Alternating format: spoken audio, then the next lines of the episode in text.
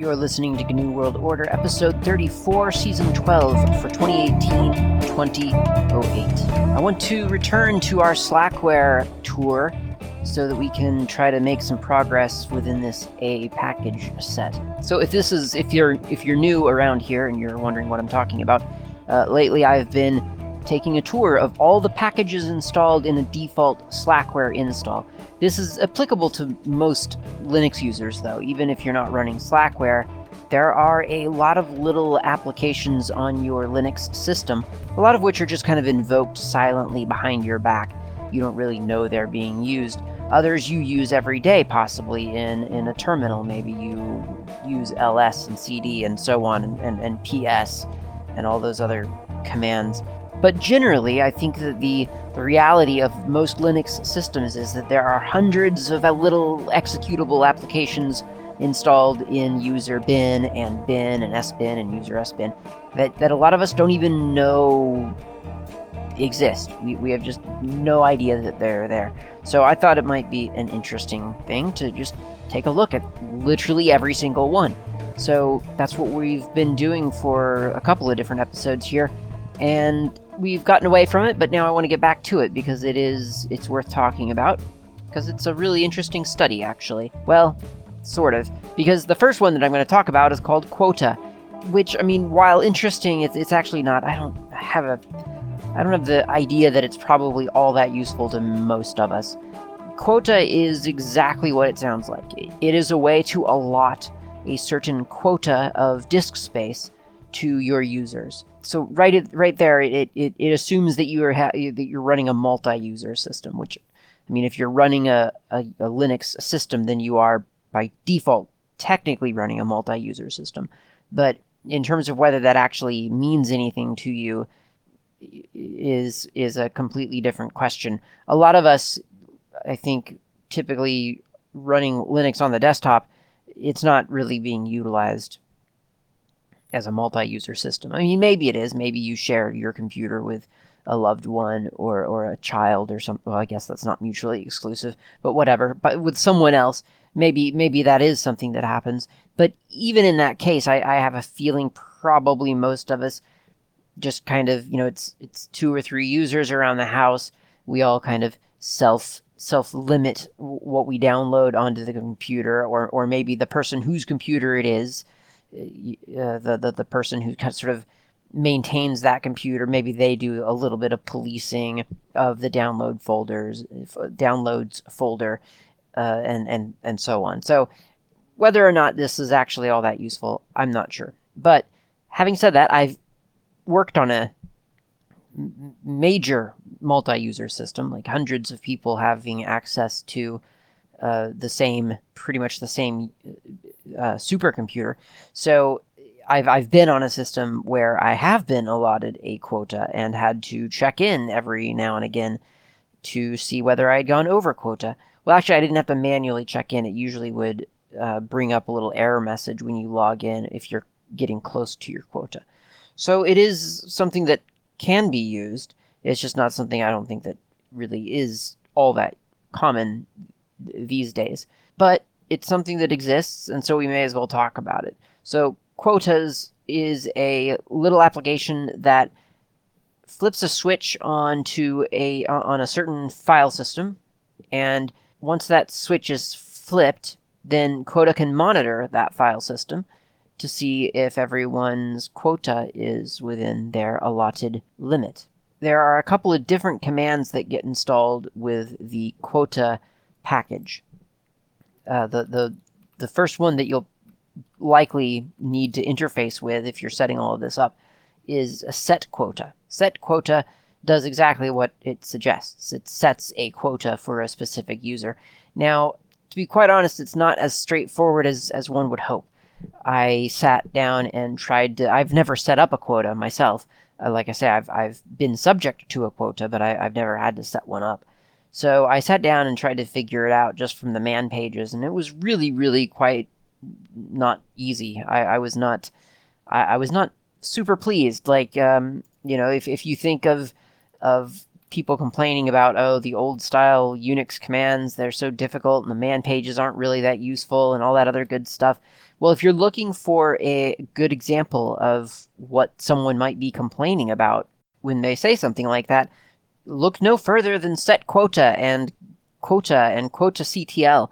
They're they're they're really poorly, I would say, poorly written documentations on on on something that you're not even sh- super clear on on what you're doing. You know what I mean? I mean, like that. I think, and that that at the end of the day, I think that is the main complaint about a lot of man pages is that there's never a point where people where, where uh, there's a there's no man page it seems especially in a chain of commands that gives you the the big picture like what am i doing here uh, I don't, I don't, you know, why, why are you reading this man page if you don't know? Well, that's why I'm reading the man page because I don't know, I know approximately what I want to do, but I don't know how it has gone about being done. So anyway, the the package that got installed is uh, quota.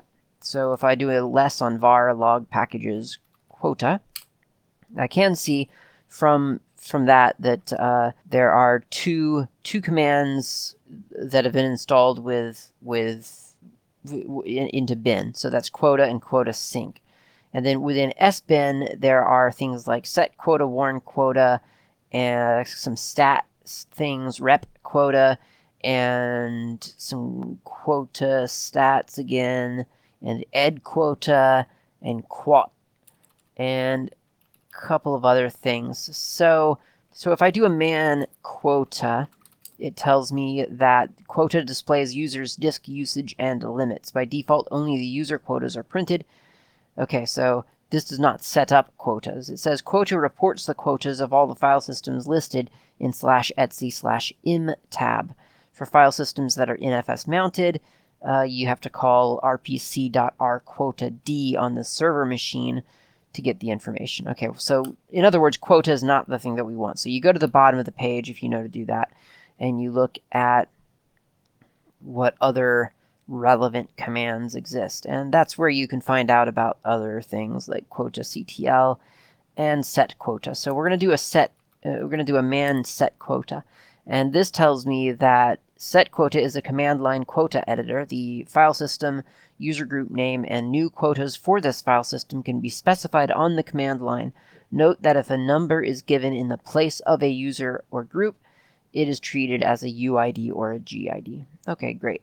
So set quota says that you can do a set quota and then define the user or the group name, and then a dash capital F for the quota format, and then the name, and then the block soft limit, the block hard limit, the inode soft limit, and the inode hard limit. So it's it's not bad. That's not the worst thing in the world, I guess. But um, here's what it's here's what it says. So it says uh, dash capital F for uh, the quota format perform setting for specified format, i.e., don't perform format auto detection. Possible format names are VFSOLD, uh, VFSV0, quota format with 32 bit UIDs, GIDs, 64 space usage. Yeah, so it kind of goes on like that for a while. And it says that the um, the block soft limit and block hard limit are interpreted as multiples of kibi bytes. That's 20, 10, uh, that's 10, 24 bytes. Blocks by default symbols K, M, and G and T can be appended to a numerical to express um, kibi, mebi, gibi, and tebi bytes. So that sounds pretty straightforward. So if I do a set quota uh, dash u for um, for the user, and Klaatu is the username. So then we need, uh, I've already forgotten. So I'm going to do a man set quota, and I'll just pipe that to head. There we go. Uh, oh, that didn't, that doesn't like to do that. Okay, so we'll do that. Okay, so um, set quota dash u Klaatu. Okay, so I need a, um, I need a block soft limit.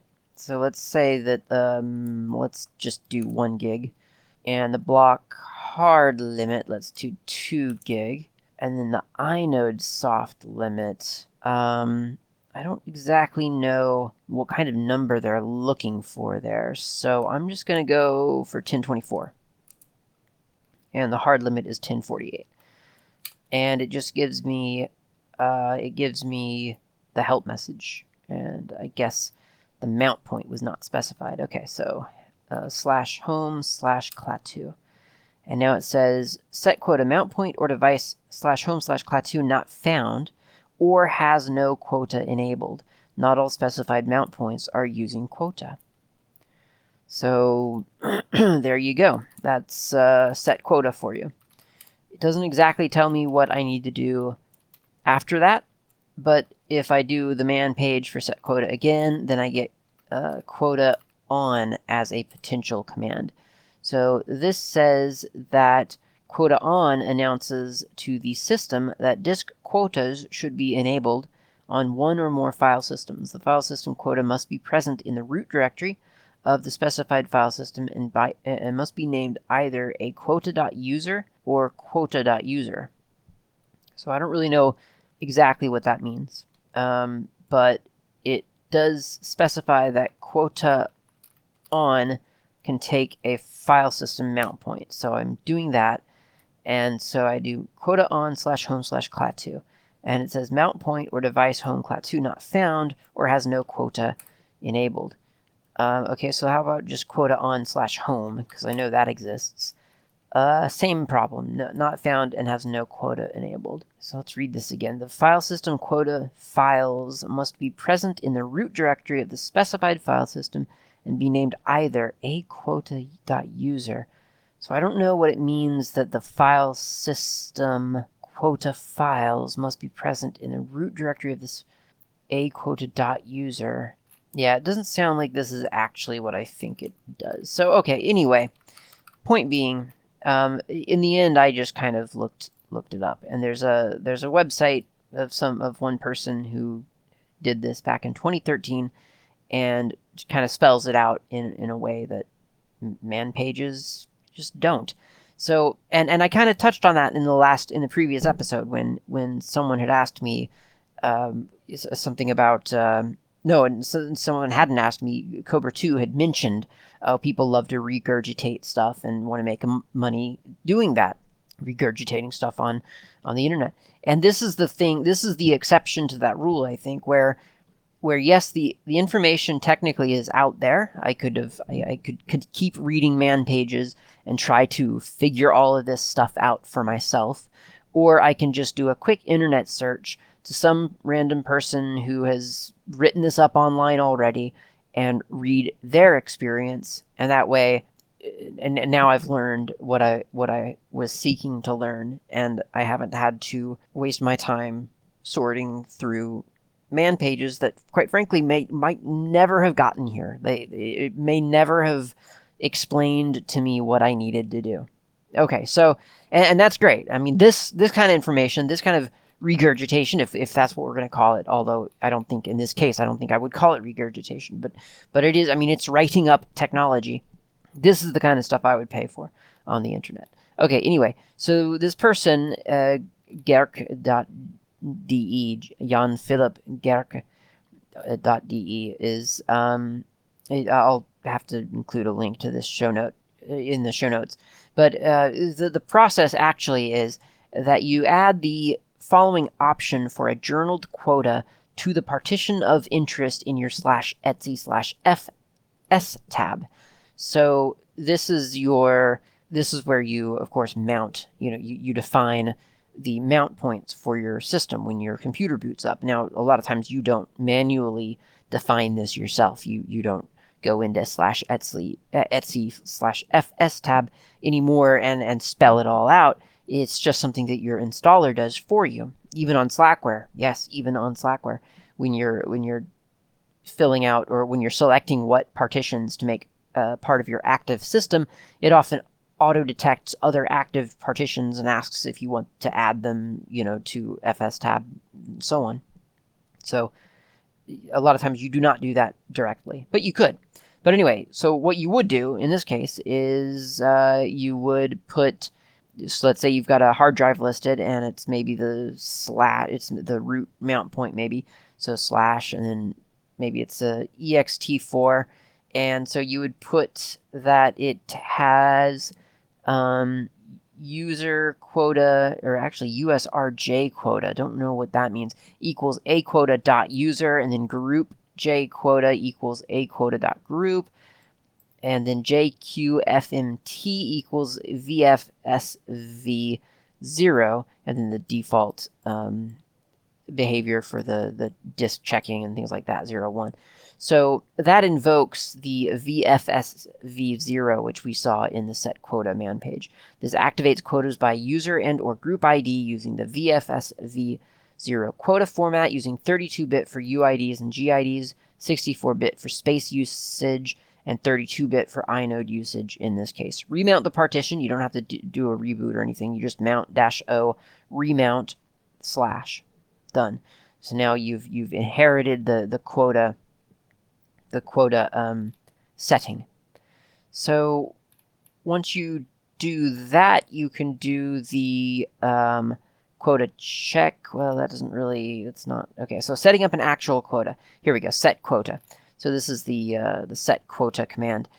Now, apparently to get interesting information or useful sort of uh, useful data in order to calculate your, your, your sizes, you need to figure out how to or how big the block the quota blocks you really want to to use. So remember i had set it to something like 1g to 2g or something like that.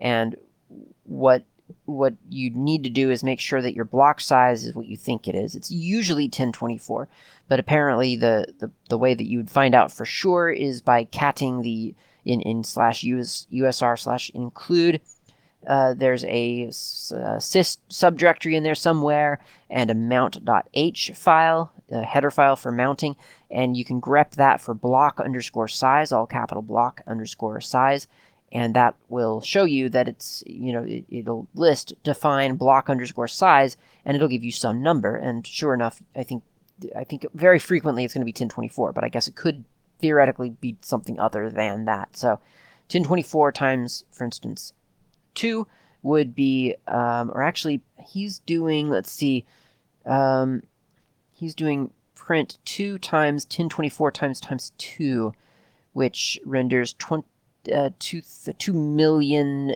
uh, 97,152. So that's the quota blocks on the on a partition in question corresponds to 2 gigabytes of disk space. So using those numbers, you can do things like set quota dash u dash capital F VFSV0, and then the username, and then the numbers. So 2097152, 2097152, and then uh, 1 million and 1 million, and then the partition is slash. There you go. So quota on slash, it will activate the the quota system on on the slash, and then you can get a report on the quotas with rep quota. And again, you just do that against the partition that you've turned quotas on at, so that's rep quota slash. And that's the quota system. So for something that you probably won't uh, realistically ever use, um, that was a long kind of demo of, of something that I barely understand myself. That said, I think it's an important lesson in in really kind of what what a new user goes through when they're trying to come up with commands you know? Um, you do a man page of something and and it's just it, it, it tells you exactly what that command does but doesn't tell you the workflow that you are meant to use that command within.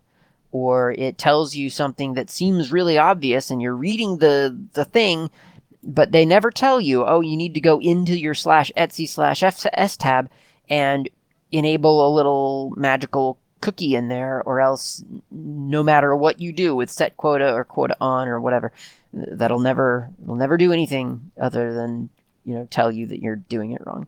So yeah, very very interesting and a good lesson I think in not very useful error messages. Okay, next in line is Reiser FS progs. Reiser FS progs are utilities used for Reiser FS. Reiser FS is a file system based on balanced tree algorithms.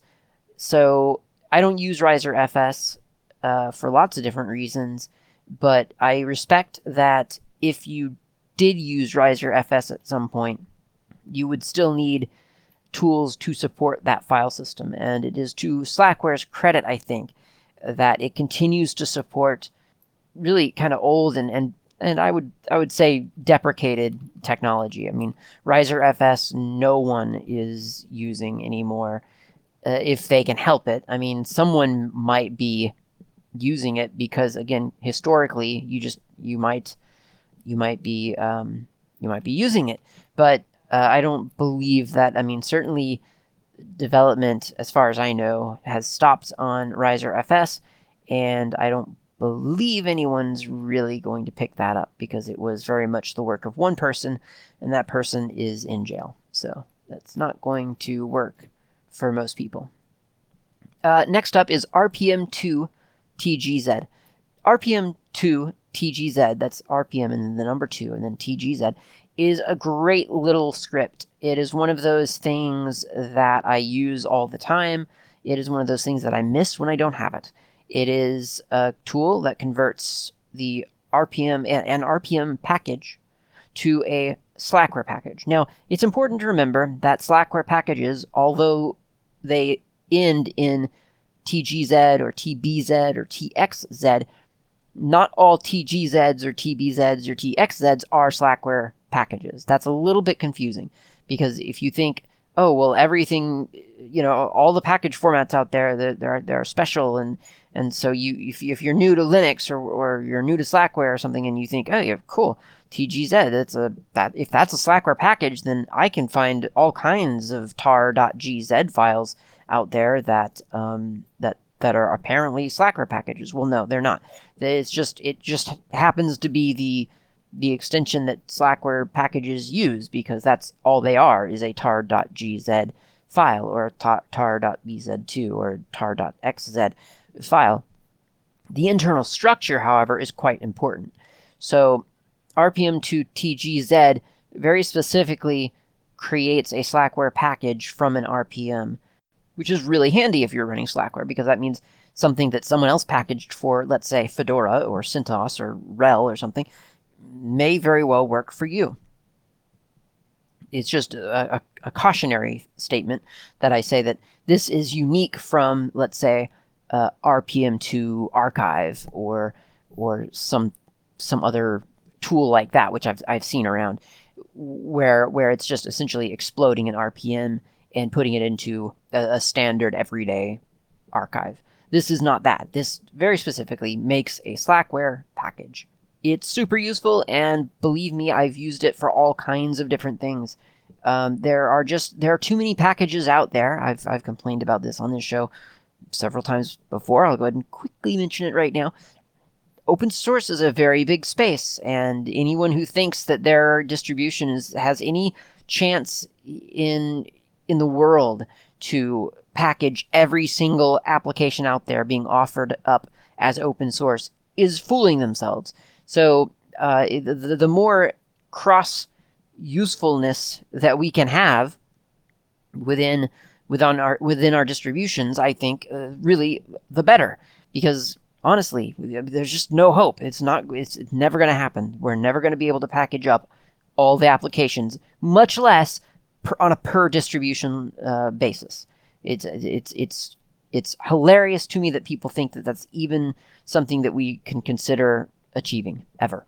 So if someone has packaged something up for CentOS or for Fedora and I can steal it from their repository, convert it into a Slackware package, and install it, I am happy, more than happy, to do that, and I do that very frequently.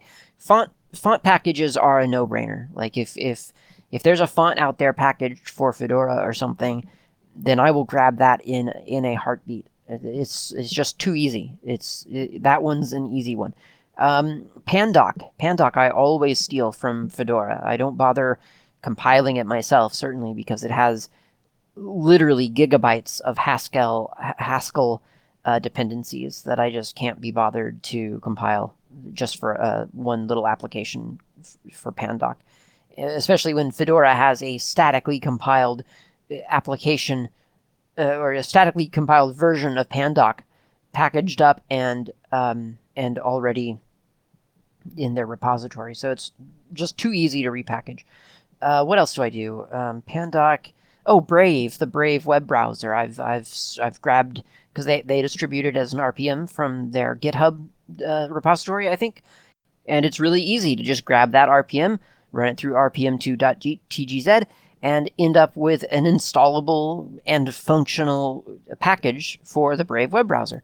And and that's the kind of that's one of them. I think that and maybe Pandoc, although Pandoc again it's statically compiled compiled, so it's I mean I do think it's literally one file, but the the Brave uh, web browser, I think it, it, if you if you think about what you're asking, it's a little bit it almost seems a little bit risky, kind of like that that probably won't work. I mean it's a whole web browser. There's lots of different files and lots of moving parts, and surely an automated converter that takes an RPM and converts it to a Slackware package, surely that won't that won't work. Well, it does work. It works just fine. It puts everything where it needs to go, at least well enough for Brave to find them, and and it runs just as you would expect.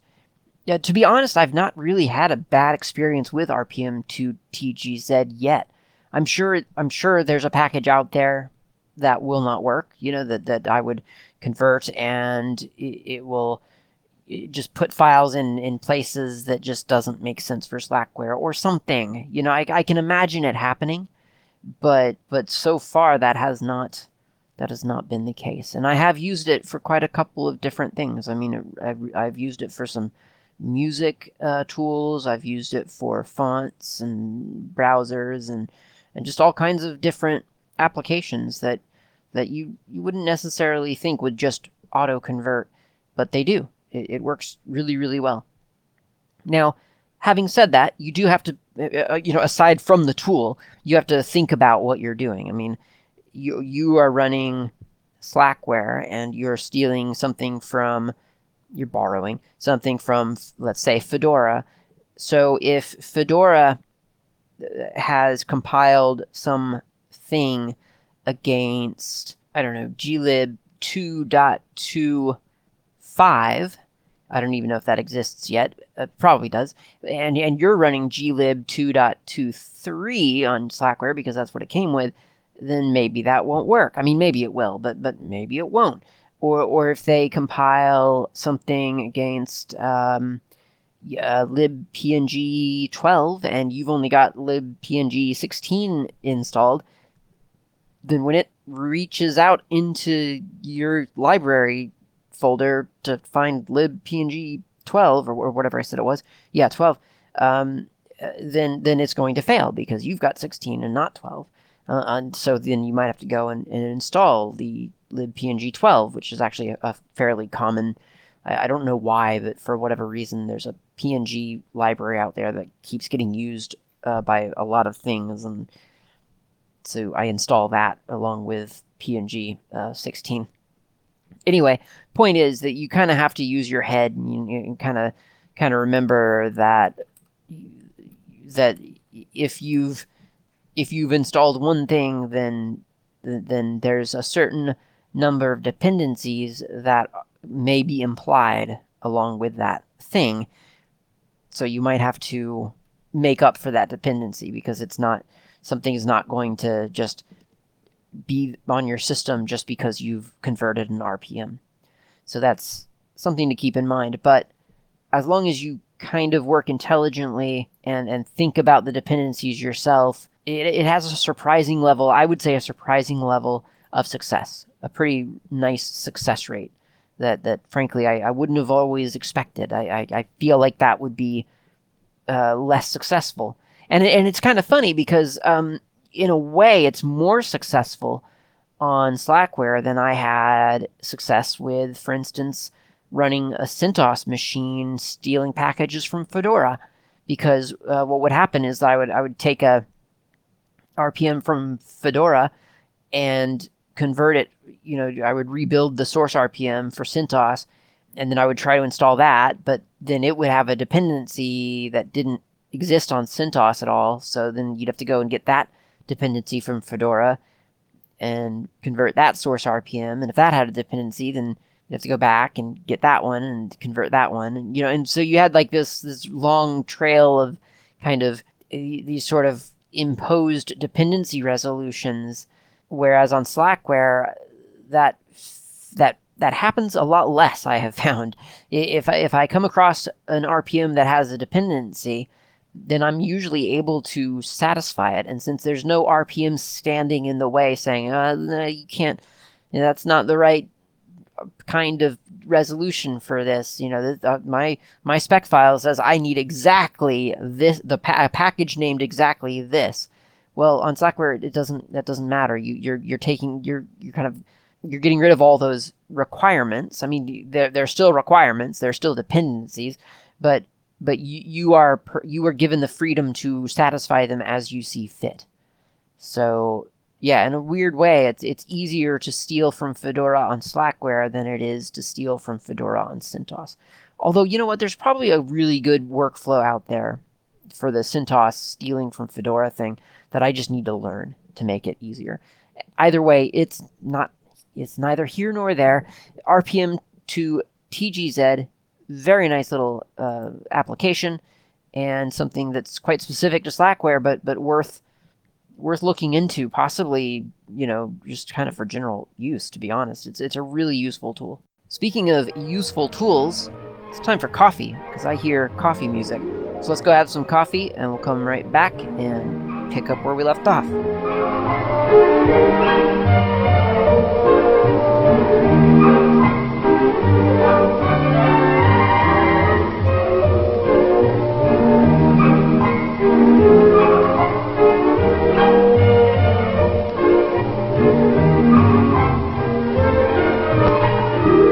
Right, got your coffee? Great. We're about to talk about sdparm.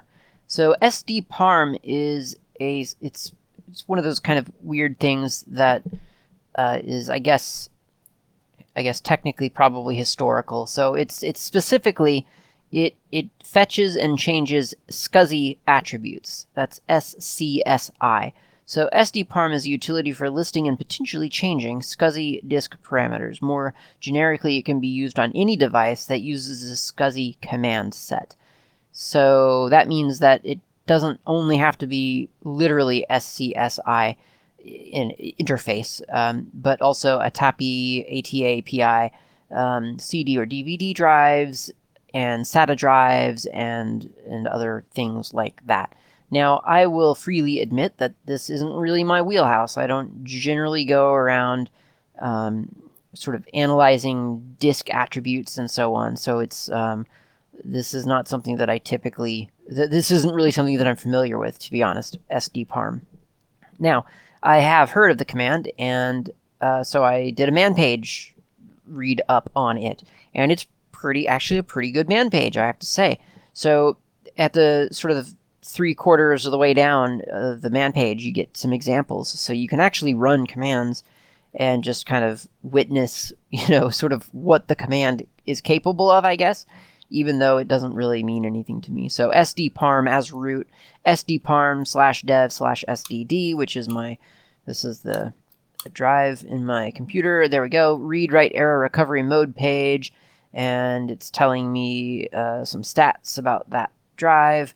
Okay, great. That's not hugely useful to me, but um, that's fine. So you can also get the WCE current value in hex. Great. So for instance, sdparm dash G WCE equals 1 dash capital H dev SDD 0x01. Hmm, that was the output. It, it's meaningless to me. I don't know. So, I mean, I'm not going to go, I'm not, I don't want to do too much because uh, sending random signals that I don't understand to my hard drive is not something that maybe necessarily I would want to to do blindly, but uh, it, it seems like a very powerful command because it enables you to kind of talk directly to your hardware, and that's always a a fun and powerful thing to be able to do. All right, so next up is the stream editor that is sed. This is, of course, the GNU version of sed, which is not necessarily the version of sed that you will find on, let's say, a BSD system. But a stream editor is used to perform basic text transformations on an input stream, a file, or input from a pipe. It is sed's uh, ability to filter text in a pipeline which distinguishes it from other types of editors.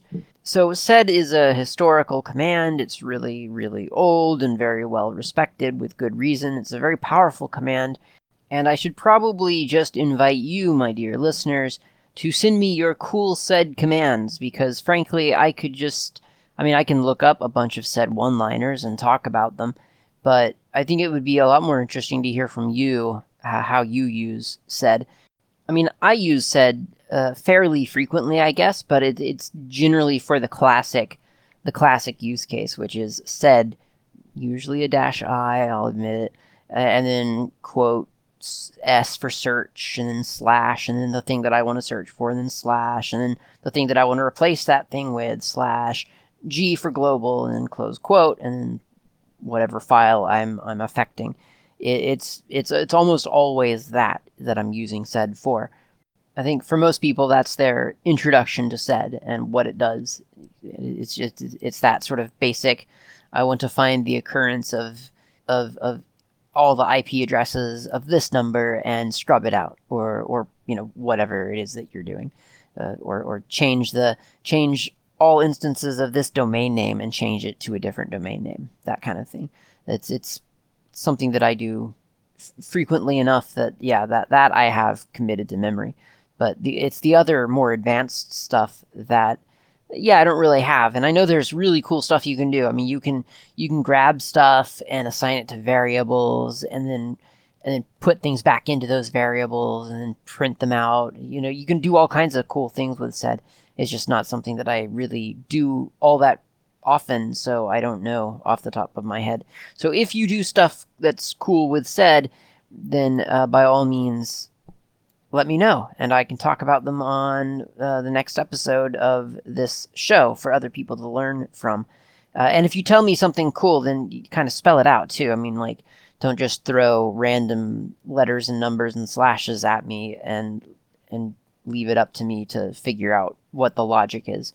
Like, just break it down so that I can then read it on the show, and that way everyone can learn. And and failing that, I will at least link to the the the go to uh, sed one liner page that I, I usually that that is my cheat sheet. It's it's a SourceForge page. It's something that I've used countless of times. It's it's very useful, but but again, not really a great way to learn. It's it's one of those like entirely example based kinds of cheat sheets where you can kind of reverse engineer stuff. And I know that if I sat down with the book on sed, it would be a lot a, a lot cleaner uh, of a way to learn. But I mean, you know, I, have gone this long faking it, so I, I imagine I, I, won't stop anytime soon. It, it definitely it, definitely works uh, well enough for what I need it for. But that said, and it is installed on your system almost certainly. I would be shocked if it was not. I think one of the, the main things about sed to remember is that, or well, this is the main thing if if if you're cross platform. Uh, and that that is that GNU sed acts different than say BSD sed or or whatever you know other sed is out there. So you can't necessarily assume that all sed acts the same, and and it's it's usually one of those you know uh, 90 10 sorts of things. You know, like 90% of the functionality will be completely the same, and then there's this uh, that one thing that you do 10% of the time or uh, you know f- f- so frequently you know it's just that that small subset of stuff that that will break your command and you won't understand why until you realize when you're typing in sed it's not aliased to gsed as as it is on your other system it's it's actually invoking an old unix version of sed or or a sun version of sed or, or something like that and and it doesn't have that switch or it doesn't have that feature so something to watch out for. Okay, next up is the Shadow package. Shadow is a uh, set of login related programs utilize, uh, utilizing an alternate non readable file to contain the actual encrypted passwords. This is presumed to increase system security by increasing the difficulty with which system crackers obtain encrypted passwords. It was written by some people, and it provides login, which is needed to log into a system. All right, so that sounds pretty important. And let's look at slash var log packages shadow and look at what's actually involved here. Okay, so it looks like there's a couple of things that gets dumped into SBin. That's no login and SU login. It's got a couple of things in just slash bin, which is login and SU. And then some things in slash Etsy default, slash Etsy default user add, slash Etsy login.access.new, login.defs.new, and then some stuff in user bin. So there's user bin CH AGE, um, CHFN, CHSH, so that's change shell, expiry, GPass, uh, or I should say GPass WD, new GID map, new group, new UID map, and pass WD. And then there's a bunch of documentation. Yeah, so there's a couple of commands uh, here, obviously, that that are kind of important. So if we do a man login, it, it begins a session on the on the system. So the login program is used to establish a new session with the system. It is normally invoked automatically by, res- by, by responding to the login prompt on the user's terminal. Login may be special to the shell and may not be invoked as a subprocess. Okay, so that's kind of talking about about how it kind of makes sure that that you know you don't double up on your login uh, instance and, and things like that, and that's fine. Okay, so login is an application that that literally it is the thing that gets used when you log into your system. I mean, it's it's as simple as that. That's what login does. The login program is not responsible for removing users from the UTMP file. It is the responsibility of Getty, G-E-T-T-Y, and init to clean up apparent ownership of a terminal session. If you use login from the shell prompt without exec, the user you use will continue to appear to be logged in even after you log out, of the subsession. Yeah, so this is kind of interesting because there is this kind of um, obviously really important job of managing who's actually actively logged into a system and and and whether you know temporary files that that needs to sort of be available to them are still available or whether they're cleaned out so that's um, a, a, big job a big a big and important job uh, uh, also installed, as I said, was the su command, which, of course, probably most people know, maybe not. Um, I mean, sudo is kind of the or the sudo or whatever is is kind of the the new su. So maybe you don't know that much about su, but su it, it switches user or it becomes super user. I'm not really sure what on earth it it it's actually standing for. I always assumed. Well, I, w- I think I was originally told that it was super user. But I knew very early on that that was not the only purpose of SU. So I, I don't believe I ever sort of thought of it as super user. So I think I always thought it just meant switch user, but I don't actually see that anywhere in the man page. It's just something that maybe I assumed and kind of backronymed because I needed it to mean something other than super user. So SU switches users. So if you are logged in as um, Klaatu, then you can do SU space dash, and the dash means inherit my home environment, and then the name of some user. So let's uh, do foo, and then you hit return, and then you type in the password for foo or, or whatever user, and and you become that user. Now, similarly, you can do su space dash with nothing, and nothing defaults to root, which the more I think about it, the less that makes sense. I mean, that just seems like such a like really just nothing just defaults to the most significant user on the system. Is that really what we want to do? But yeah, okay, I guess it is, and it's been that way forever. So that there you go. Now you can do just su, no dash, and then you're you're, you're you you become root as long as you got the password. But um, you, you're not inheriting the root's environment, which generally doesn't mean anything to you, except sometimes it does. And I find that out the hard way every time I forget uh, to do the su dash return, uh, which happens whenever I'm uh, compiling FFmpeg on Slackware, because FFmpeg on Slackware very specifically requires something like text texy HTML or, or some some kind of documentation processor that for whatever reason isn't in the path of a standard user, but is in the path of the root user. So if you do su dash, then you can, or su space dash, then you can compile FFmpeg successfully. And if you fail to do that, then whenever it comes time to compiling the documentation, uh, it fails and and gets on your nerves because you've just wasted a bunch of your time. Okay, so then there's uh, CHAGE, which is change user password expiry information. Well, I don't set expiries on my passwords for uh, my home system, so that doesn't really mean anything to me. But but there you go. I know that that is a thing that you can do when you're adding users. You can set an expiry, but that, that's just not something that I have to do. So S, uh, CHFN, change real username and information. So if if you use um, the user add command or the add user script or whatever, um, then you'll know that uh, as you create a user, sometimes uh, depending on the system and how it's all set up, it, it lets you put in like a real name and a room number and a telephone number and so on for users.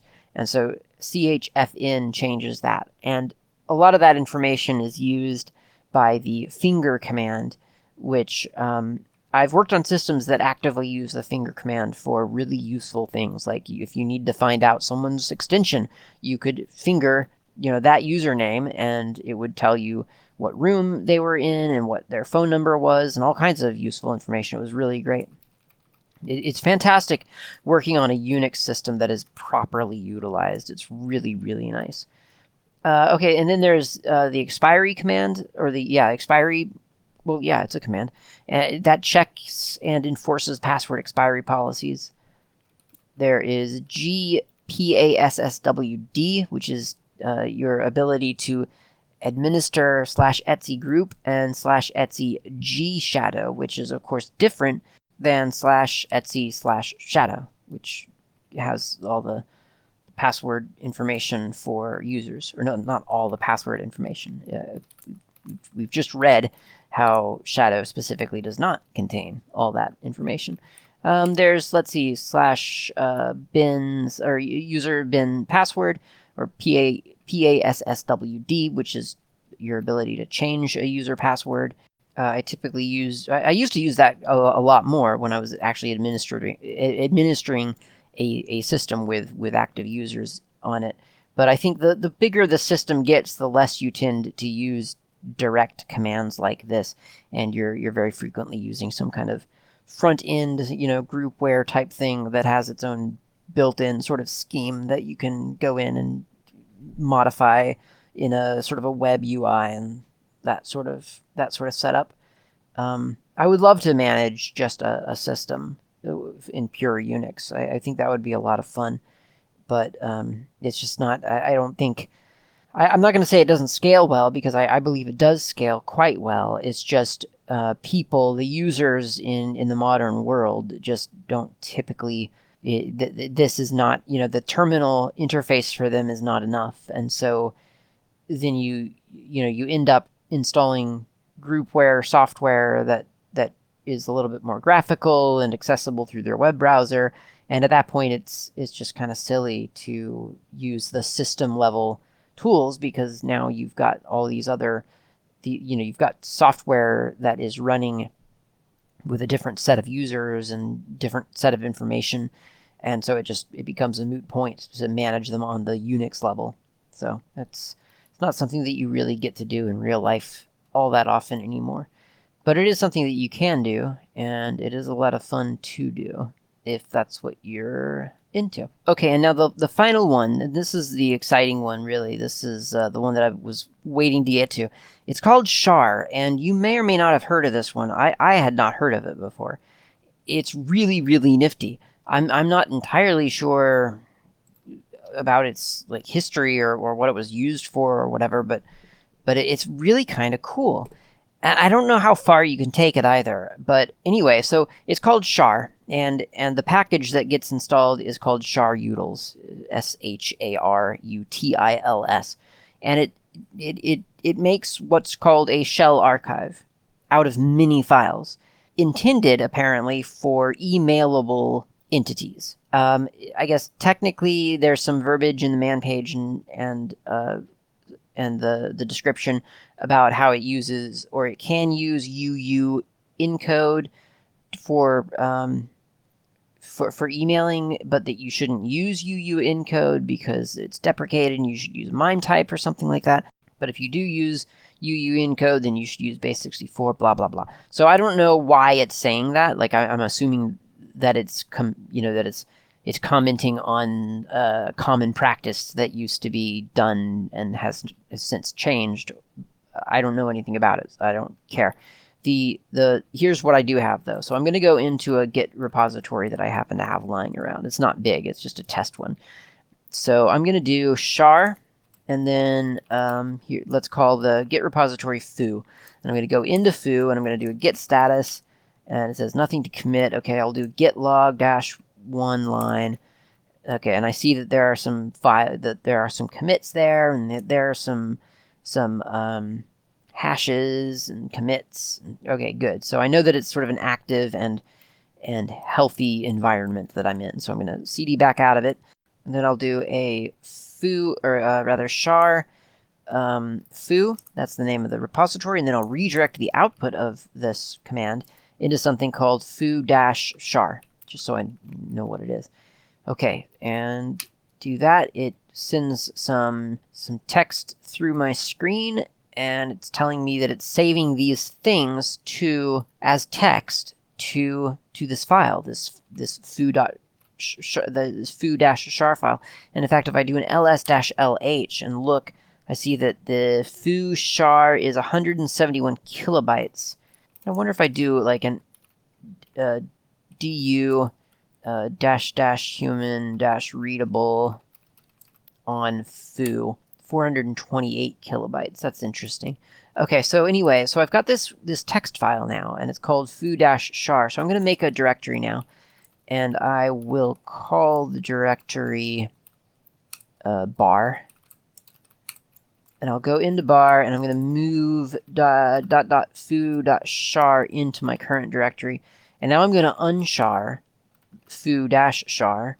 So i am in this empty directory, and I'm un, un unsharing my shell archive, and it's got uh, X and then dash, and it, it's telling me things. That it created a directory. It's extracting a file, and so on.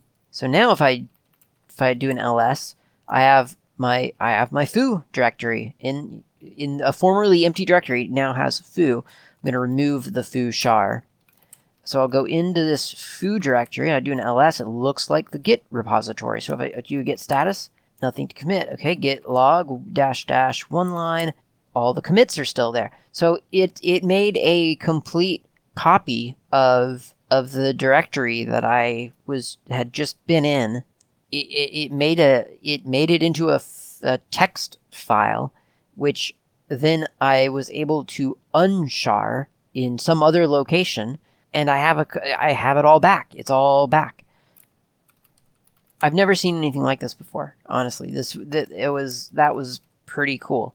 Um, I don't know, you know, exactly what I would use that for in today's day and age. I don't know why I would use shar instead of, um, you know, tar or or zip, I guess. But but it was that it's pretty nifty. If you've never tried it, you should you should try it. It's just kind of a cool and sort of quirky way to to send information. I mean, in plain text, it's it's it's really weird. I mean, I guess you could probably shar something and then like GPG it or something, and then send it to someone, and they could unshar it, and it would do things to their system. It's it's really quite interesting. Um, I have no idea about its history or its reason of a reason for being, but it, it is a, a fun little command. So you should try shar sometime. Why not? Could teach you something. Okay, that's about it for today. I mean, we didn't get through all the S's. There, there were there are more S's after this, but that's where we're gonna quit because we're out of time. Really, really um, good little collection of of applications there, though.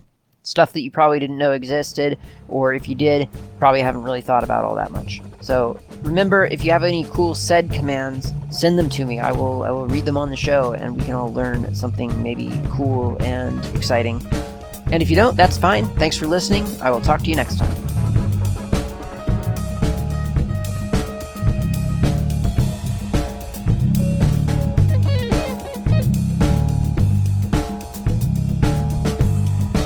For listening to the GNU World Order Oggcast.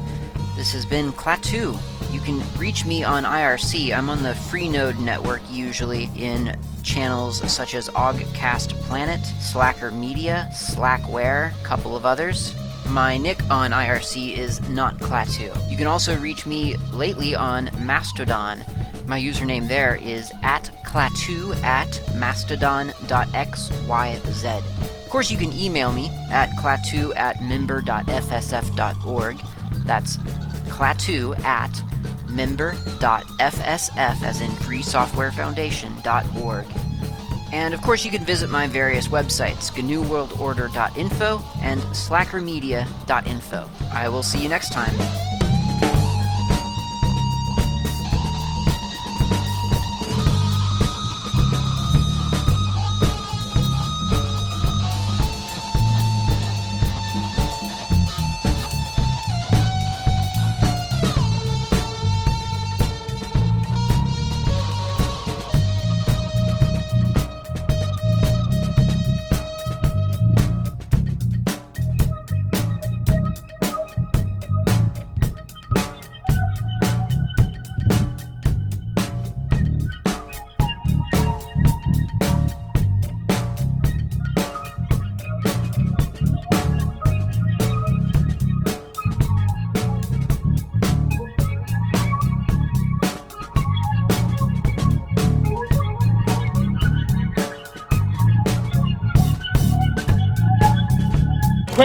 Quit just leave the computer alone.